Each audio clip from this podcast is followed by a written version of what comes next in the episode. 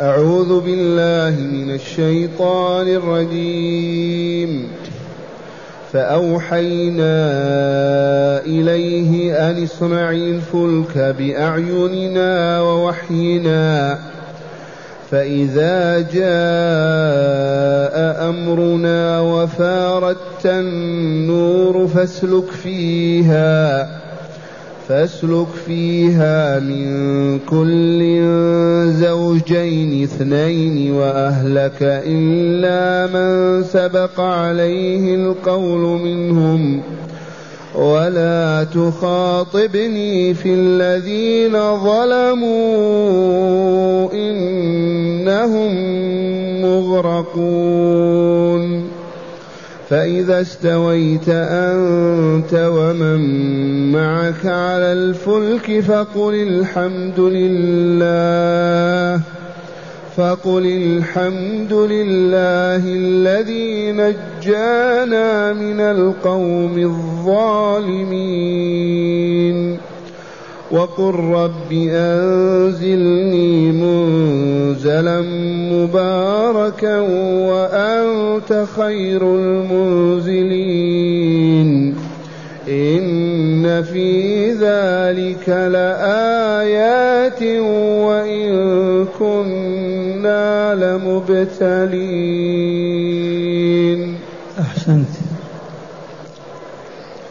معاشر المستمعين والمستمعات من المؤمنين والمؤمنات.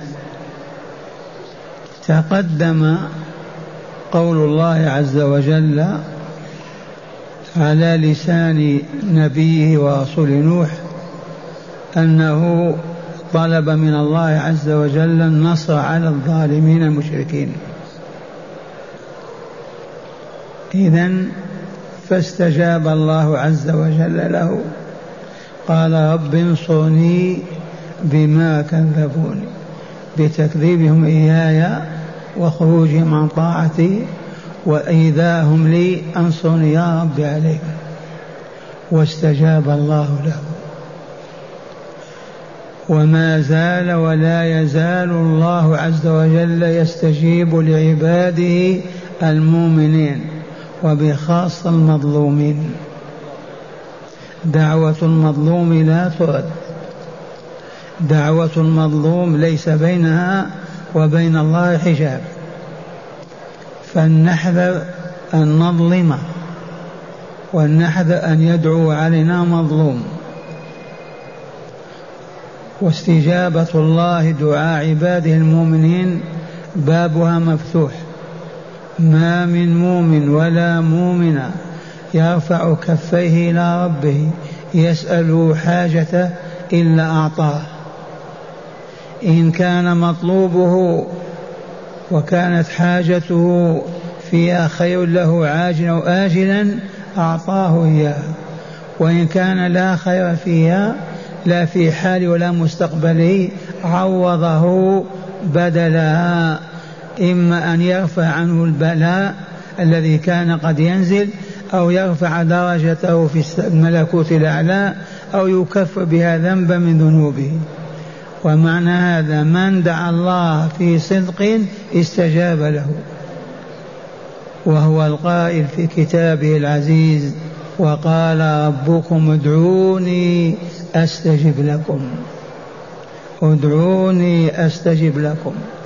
والمحروم هو من عرض عن الدعاء وعرض عنه. أما المقبل على سؤال الله ودعائه في حاجته في أمور الدنيا والآخرة فهو في خير وعافية. قال تعالى فاستجبنا له فأوحينا إليه. والوحي والإيحاء إعلام خفي بطريق خفية. إما أن ينزل عليه ملكا وإما أن يلقي في روعه في قلبه فيفهم عن الله كأنه يسمع كلامه. أوحينا إليه بماذا؟ أن أصنع الفلك أي بصنع الفلك.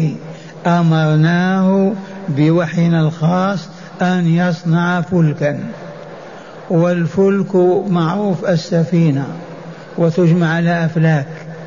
والفلك اسم جنس. بناية من خشب توضع في البحر ويركبها أهلها وتسير بهم.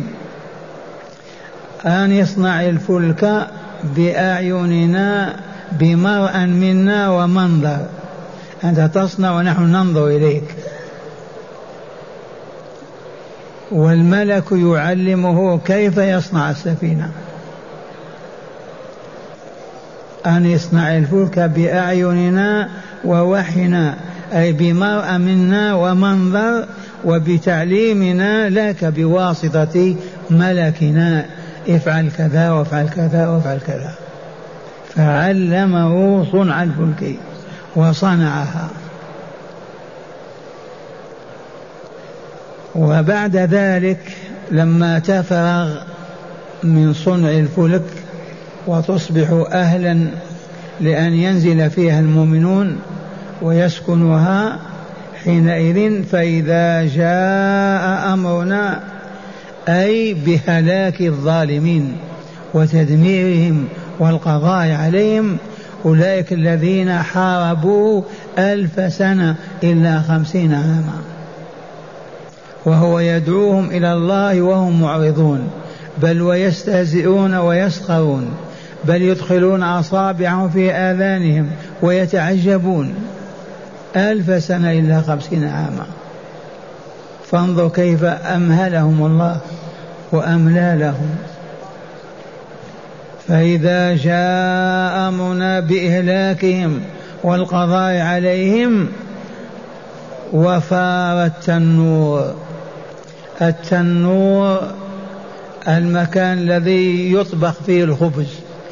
حفر في الأرض يوضع فيها الخشب الحطب الفحم ويوضع عليه الخبز فينضج ويطيب. هذا التنور إذا خرج منه الماء إذا النار ما تخرج منها الماء. الماء يطفئ النار وإلا لا؟ وإذا بالنار تخرج من الماء.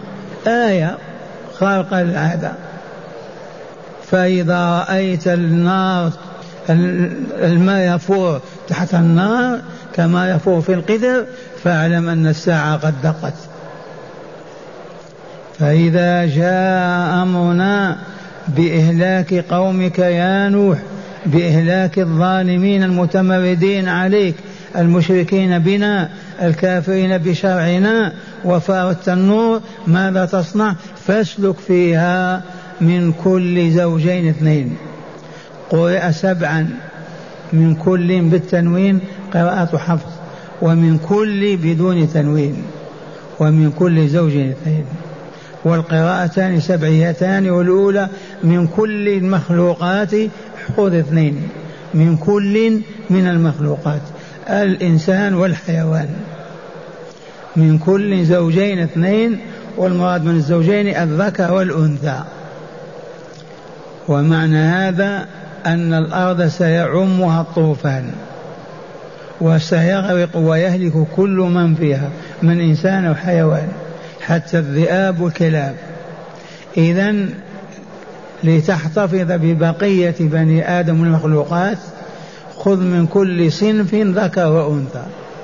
بقرة وثور جمل وناقة عنز وتيس كبش ونعجة وهكذا مما يبيض ويرضع أما الحشرات هذه تنبت من التراب لا قيمة لها.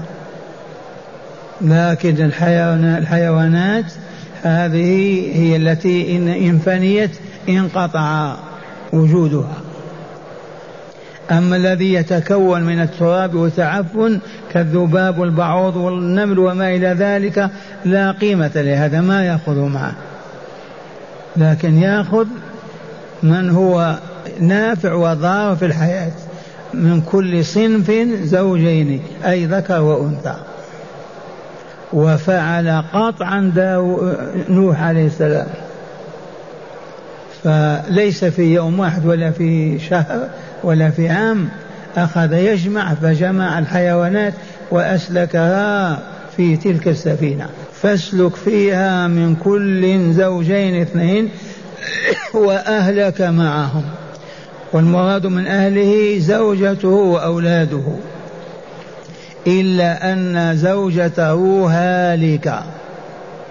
لأنها كانت والعياذ بالله تساعد الظلم وتعينهم.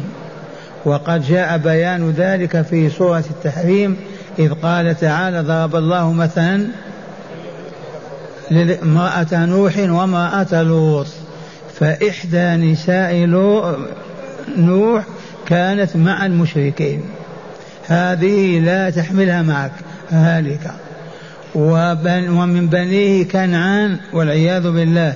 فقد هلك مع الغرق والهالكين. فقال تعالى فاسلك فيها أي في السفينة والسلك إدخال الأشياء واحد بعد واحد. بنظام من كل زوجين اثنين وأهلك اللهم إلا من سبق عليه القول منهم. من سبق القول بإهلاكه وتدميره ككنعان وكامرأتك فلانة فلا تلتفت إليهم.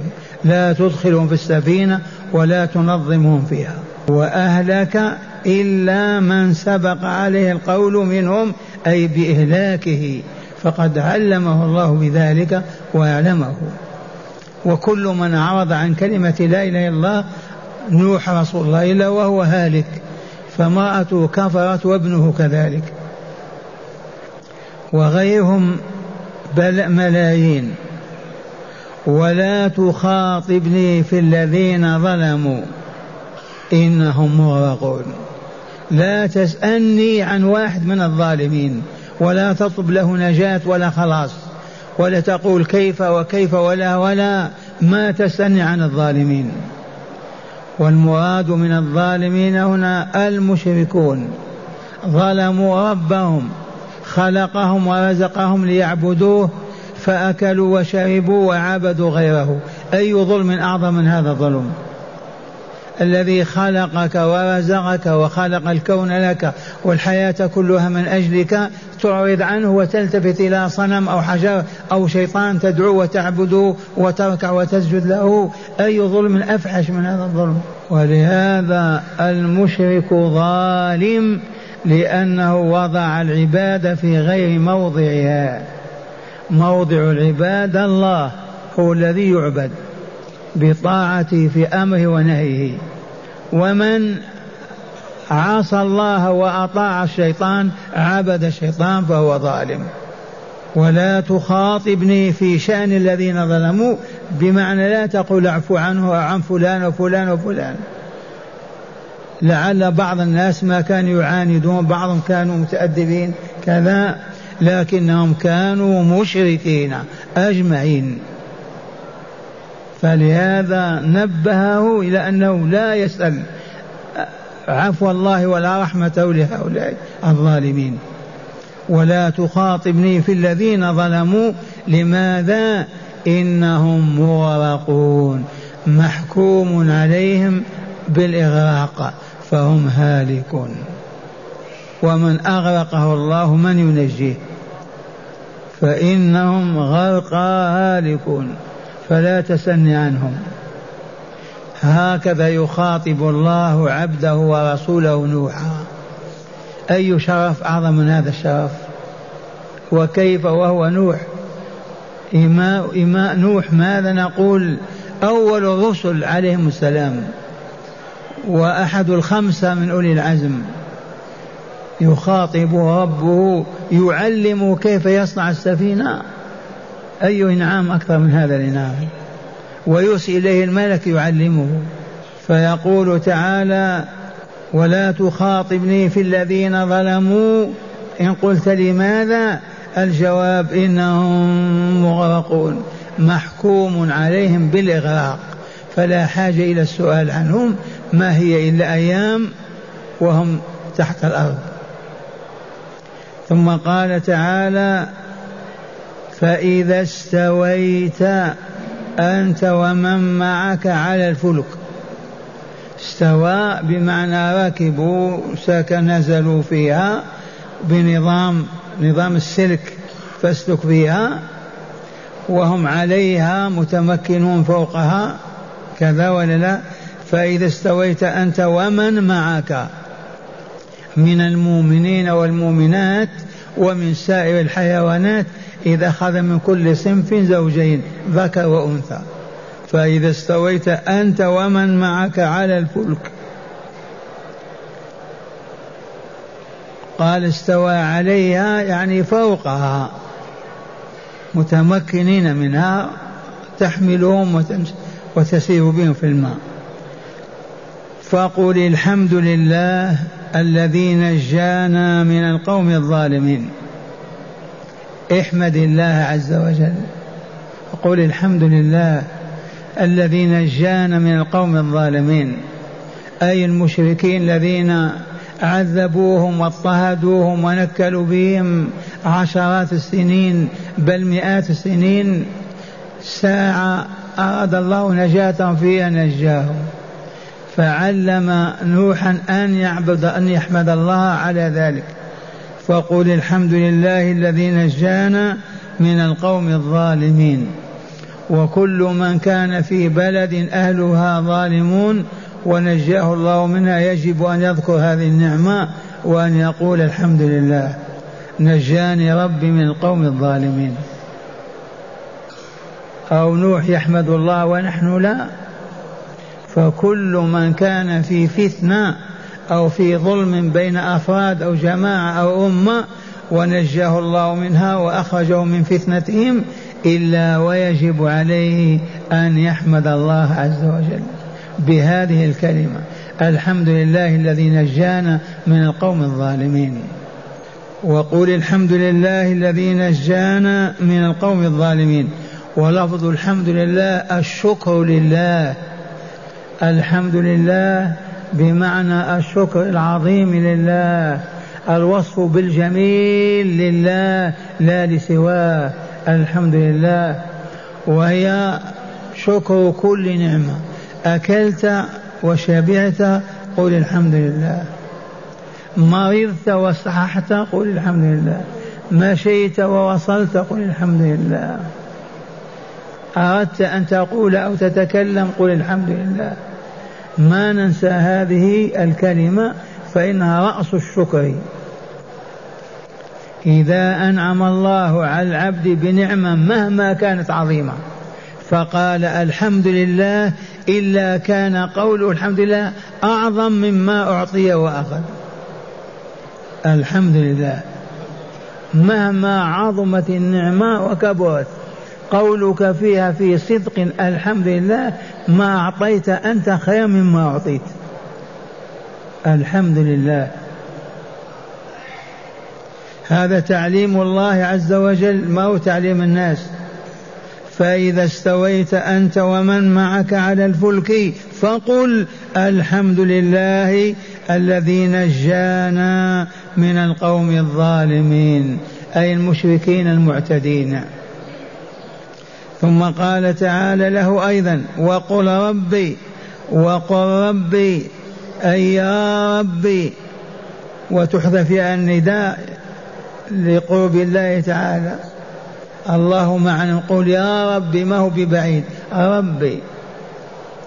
وقل ربي والأصل يا ربي أي يا خالقي يا رازقي يا مدبر أمري يا من إليه مرجعي يا إله الحق يا رب العالمين يا ربي أنزلني منزلا مباركا.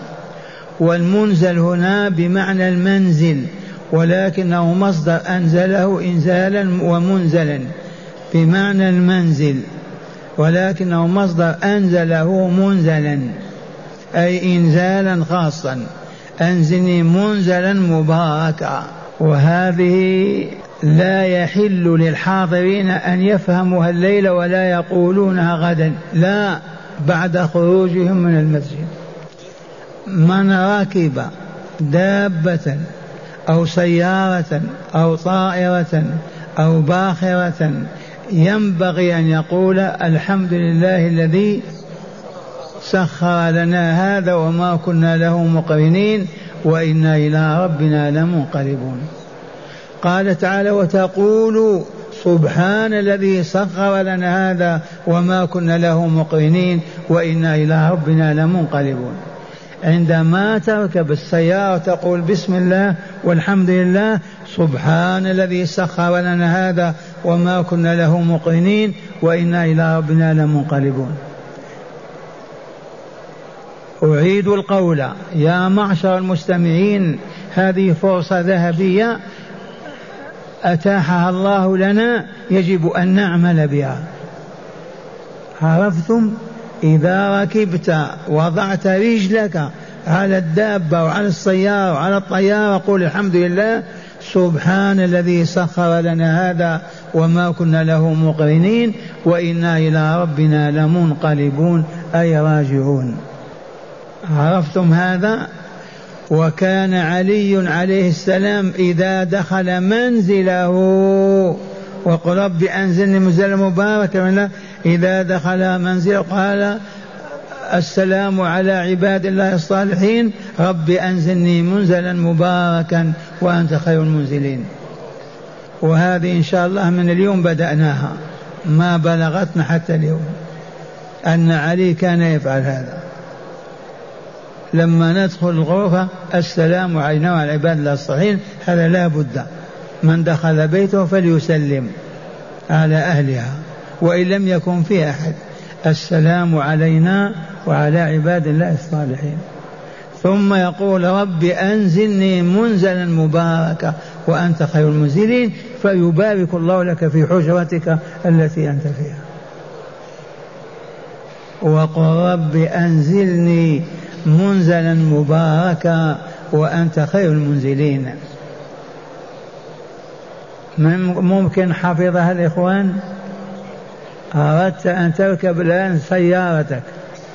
ترفع رجلك اليمنى تضع عليها واليسرى اليسرى. ماذا تقول؟ أولا بسم الله. عرفتم ولا لا؟ ثم تقول سبحان الذي سخر لنا هذا. وما كنا له مقرنين وإنا إلى ربنا لمنقلبون.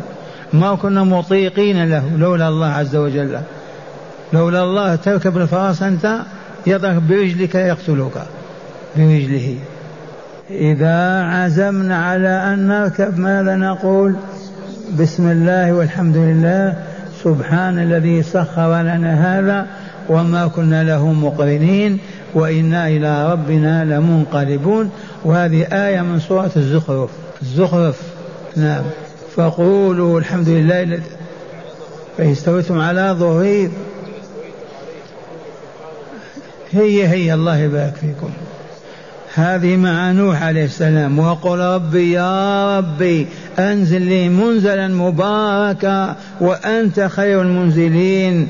وفي هذا ثناء على الله عز وجل وحمد له وشكر إذ قال وأنت لا سواك خير المنزلين. لما علمه الله وأكرمه وعلمه كيف يدعو قال وأنت خير المنزلين. وقل رب أنزلني منزلا مباركا وأنت خير المنزلين. ثم قال تعالى إن في ذلك لآيات. في ذلك المذكور في هذه القصة العجيبة العظيمة. أحداث ألف سنة إلا خمسين عاما. قصها الله تعالى على رسولنا فدل ذلك على أنه رسول الله ونبي الله يتلقى العلم عن الله. فيه فيها آيات لخلق الله وقدرته وعظمته وألوهيته وتدبيره في خلقه. لكن من يبصر هذه الآيات؟ يبصرها أعمى القلب ولا بصير القلب؟ بصير القلب. أما الآيات والله لعلامات كالشمس وضحاها في الدلالة على وجود الله على علم الله على قدرة الله على رحمة الله على ألوهية الله على أن محمدا رسول الله على أن القرآن كلام الله وكتاب الله. آيات ما هي آية واحدة ولا عشرة في هذا المذكور كله. إن في ذلك لآيات وإن كنا لمبتلين أي مختبرين وممتحنين.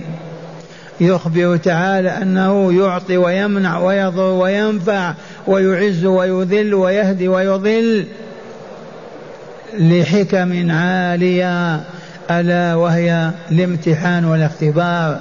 فمن أجاب دعوة الله واستقام على نهجه وعبد الله واتقاه أكرمه وأنزله منازل الأبرار في الجنة دار النعيم ومن استكبر وتنكر وأعرض وآثر الدنيا وشهواتها والفسق والفجور ومتطلباتهما إذا أذله وأخزاه وأدخله النار دار البوار والعياذ بالله تعالى. أفعال الله هذا للابتلاء وإلا لا؟ للامتحان والابتلاء. أرسل نوحا إلى المشركين ليبتليهم. أرسل محمد صلى الله عليه وسلم إلى المش... إلى الناس ليبتليهم. من يطيع ومن لا يطيع؟ من يجيب ومن لا يجيب؟ ليكرم من أجاب ويهين من لم يجب. هذه حكمته تعالى. إن في ذلك لآيات. وإن كنا لمبتلين. وكنا مبتلين. مختبرين وممتحنين. البشر بهذه الأحداث العظام. أسمعكم الآيات مرة أولى ثانية يقول تعالى فأوحينا إليه إلى من؟ فأوحينا إليه بماذا؟ أن يصنع الفلك بأعيننا ما معنى بأعيننا؟ تحت نظرنا وبصرنا ومرآنا. ووحينا إليك بأن تفعل كذا وكذا. فإذا جاء أمرنا بماذا؟ بالدمار والهلاك. فإذا جاء أمرنا وعلامة ذلك فار التنور الماء تدفق من الكانون كما يقولون فاسأل في فاسلك فيها من كل زوجين اثنين وأهلك. اللهم إلا من سبق عليه القول منهم فإنهم هالك كنعان وامرأته. ولا تخاطبني في الذين ظلموا إنهم مغرقون لا تسأل عنهم أبدا. فإذا استويت أنت ومن معك على الفلك ماذا تقولون؟ تغنوا تزغردون تصفقون كما يفعل الجاهلون. فقولوا ماذا؟ الحمد لله الذي نجانا من القوم الظالمين. لما تمت النعمة وجلسوا على الأرائك بدل أن يذكروا الله ويكبروا ويحمدوه يغنون ويزغردون ويصفقون. فإذا استويت أنت ومن معك على الفلك فقل الحمد لله الذي نجانا من قوم الظالمين وقل ربي أي يا ربي أنزلني منزلا مباركا وأنت خير المنزلين. وأنت خير المنزلين ثناء على الله وإلا من خير المنزلين سوى الله عز وجل؟ إن في ذلك لآيات وإن كنا لمبتلين. ممتحنين ومختبرين ونحن ممتحنون ومختبرون. من يجيب دعوة الله ومن يعرض عنها معنى الآيات يقول المؤلف غفر الله له ولكم ورحمه وإياكم ما زال السياق الكريم. تعرفون السياق؟ سياق الكلام في ذكر قصة نوح عليه السلام مع قومه. فقد جاء في الآيات السابقة أن نوحا عليه السلام دعا ربه مستنصرا إياه لينصره على قومه. مستنصر طالب النصر على قومه الذين كذبوه. قائلا ربي ربي رب انصرني بما كذبون. فاستجاب الله تعالى دعاءه فأوحى إليه أي أعلمه بطريق الوحي الخاص أن يصنع الفلك أي السفينة. بأعيننا ووحينا أي بمرأة منا ومنظر وبتعليمنا إياك وجعل وجعل له علامة على بداية هلاك القوم أن يفور التنور. تنور طبخ الخبز بالماء وأمره إذا رأى تلك العلامة أن يدخل في السفينة أن يدخل في السفينة من كل زوج أي ذكر وأنثى اثنين من سائر الحيوانات التي أمكنه ذلك منه. وأن وأن يركب فيها أيضا أهله من زوجة وولد إلا من قضى الله بهلاكه ونهاه أن يكلمه في إلا من قضى الله بهلاكه ككنعان وزوجته. ونبه ونهاه أن يكلمه في شأن الظالمين لأنهم مغرقون قطعا. لا حاجة إلى الكلام عنهم. هذا ما تضمنته الآية الأولى. فأوحينا إليه أن يصنع الفلك بأعيننا ووحينا. فإذا جاء أمرنا أي بإهلاك الظالمين المشركين وفار التنور فاسلك فيها أي في السفينة من كل زوجين اثنين وأهلك أي أزواجك وأبناء وأولادك. إلا من سبق عليه القول منهم أي بإهلاكهم كامرأته. ولا تخاطبني في الذين ظلموا أي لا تسألني عنهم فإني مهلكهم. وقوله تعالى فإذا استويت أنت ومن معك على الفلك. أي إذا ركبت واستقررت على متن السفينة أنت ومن معك من المؤمنين فاحمدنا فاشكرنا.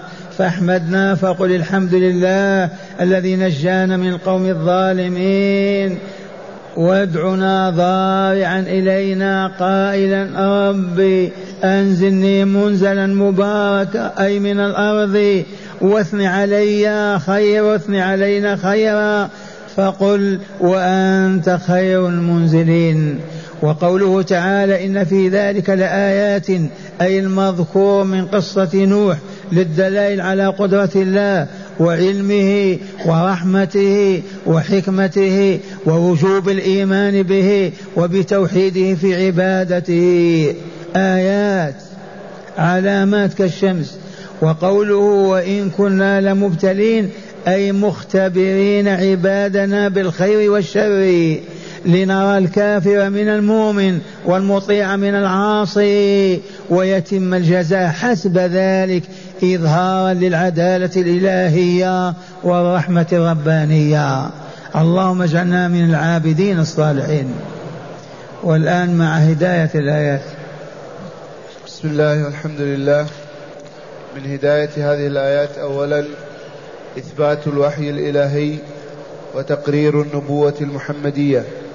أولا من هداية هذه الآيات الأربع. أولا تقرير النبوة المحمدية وهي أن محمدا رسول الله حقا وصدقا. نشهد أن لا إله إلا الله ونشهد أن محمد رسول الله. كيف عرفنا أن لا معبود إلا الله؟ عرفنا أن لا خالق ولا رازق ولا معطي ولا مانع ولا محي ولا مميت إلا هو. فكيف يكون معه إله آخر؟ والله لا إله إلا الله. كيف عرفنا محمد رسول الله؟ كيف يكون غير رسول وينزل عليه هذا القرآن؟ كيف يعقل هذا؟ لو ما كان رسول الله حقا كيف ينزل عليه هذا الوحي؟ هذا الكتاب العظيم 114 سورة ثلاثون جزءا ستون حزبا فيه أعلام الأو... ماذا نقول؟ كل ذرات الكون موجودة في السماء والأرض في هذا الكتاب. كيف لا يكون رسول الله؟ مستحيل. فلهذا نشهد عن علم أن محمدا رسول الله. لو كذب الناس كلهم والله ما كذبنا. ما نستطيع نكذب. كيف لا يكون رسول الله هذه القصة وحدها في كتابه؟ كيف عاش الرسول مع نوح؟ عاصر قومه؟ من أين جاء هذا الكلام؟ من أين أخذه؟ أمي ما يقرأ ولا يكتب. أمه قومه جهال ما يعرفون. كيف حصل على هذا العلم؟ ما هو إلا وحي الله عز وجل. فمن هداية هذه الآيات منها إثبات النبوة المحمدية. وإثبات الوحي إليه نعم النبوة بالوحي أوحى الله إليه ونبأه. ثانيا تقرير حادثة الطوفان المعروفة لدى المؤرخين. تقرير حادثة الطوفان المعروفة عند المؤرخين. مؤرخ العالم الكل ما ينكرون حادثة الطوفان هذه. وإن كانت مضت عليها مئات السنين مئات القرون لكن كل البشرية, البشرية تسمع بها. توارثوها. الذين نزلوا من السفينة وعاشوا في الأرض ما يحدثون؟ ما يقولون كنا كذا وكذا ونزلنا كذا وكذا. أولادهم يقولوا أجدادنا كانوا في السفينة. إلى اليوم. قضية مسلمة هذه لا يردها أحد. لأنها موروثة كتوارث الآدميين في من ما يقول أبونا آدم من أين جئنا؟ فكذلك هذه الحادثة في التاريخ معروفة للبشرية كلها. سببها الذين نزلوا من السفينة ما يقول كنا في السفينة أولادهم ما كان آباؤنا أحفادهم كان أجدادنا أي سفينة عم الطوفان في الأرض غرقت الأرض كلها وكذا وكذا. فهي قضية مسلمة لا ينازع فيها أحد. نعم.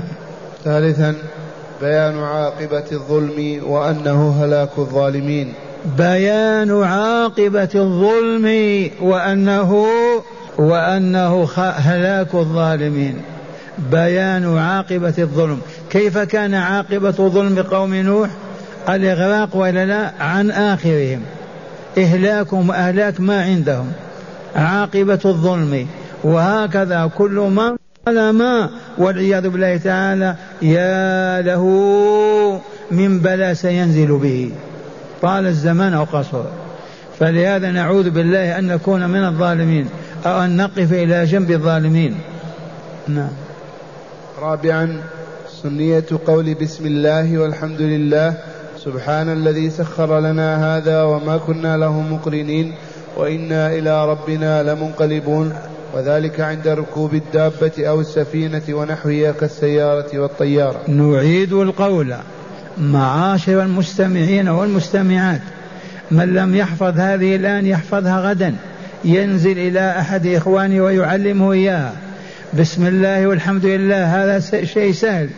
وضعت رجلك على الدابة على السيارة قل بسم الله والحمد لله ثم قل سبحان الذي سخر لنا هذا.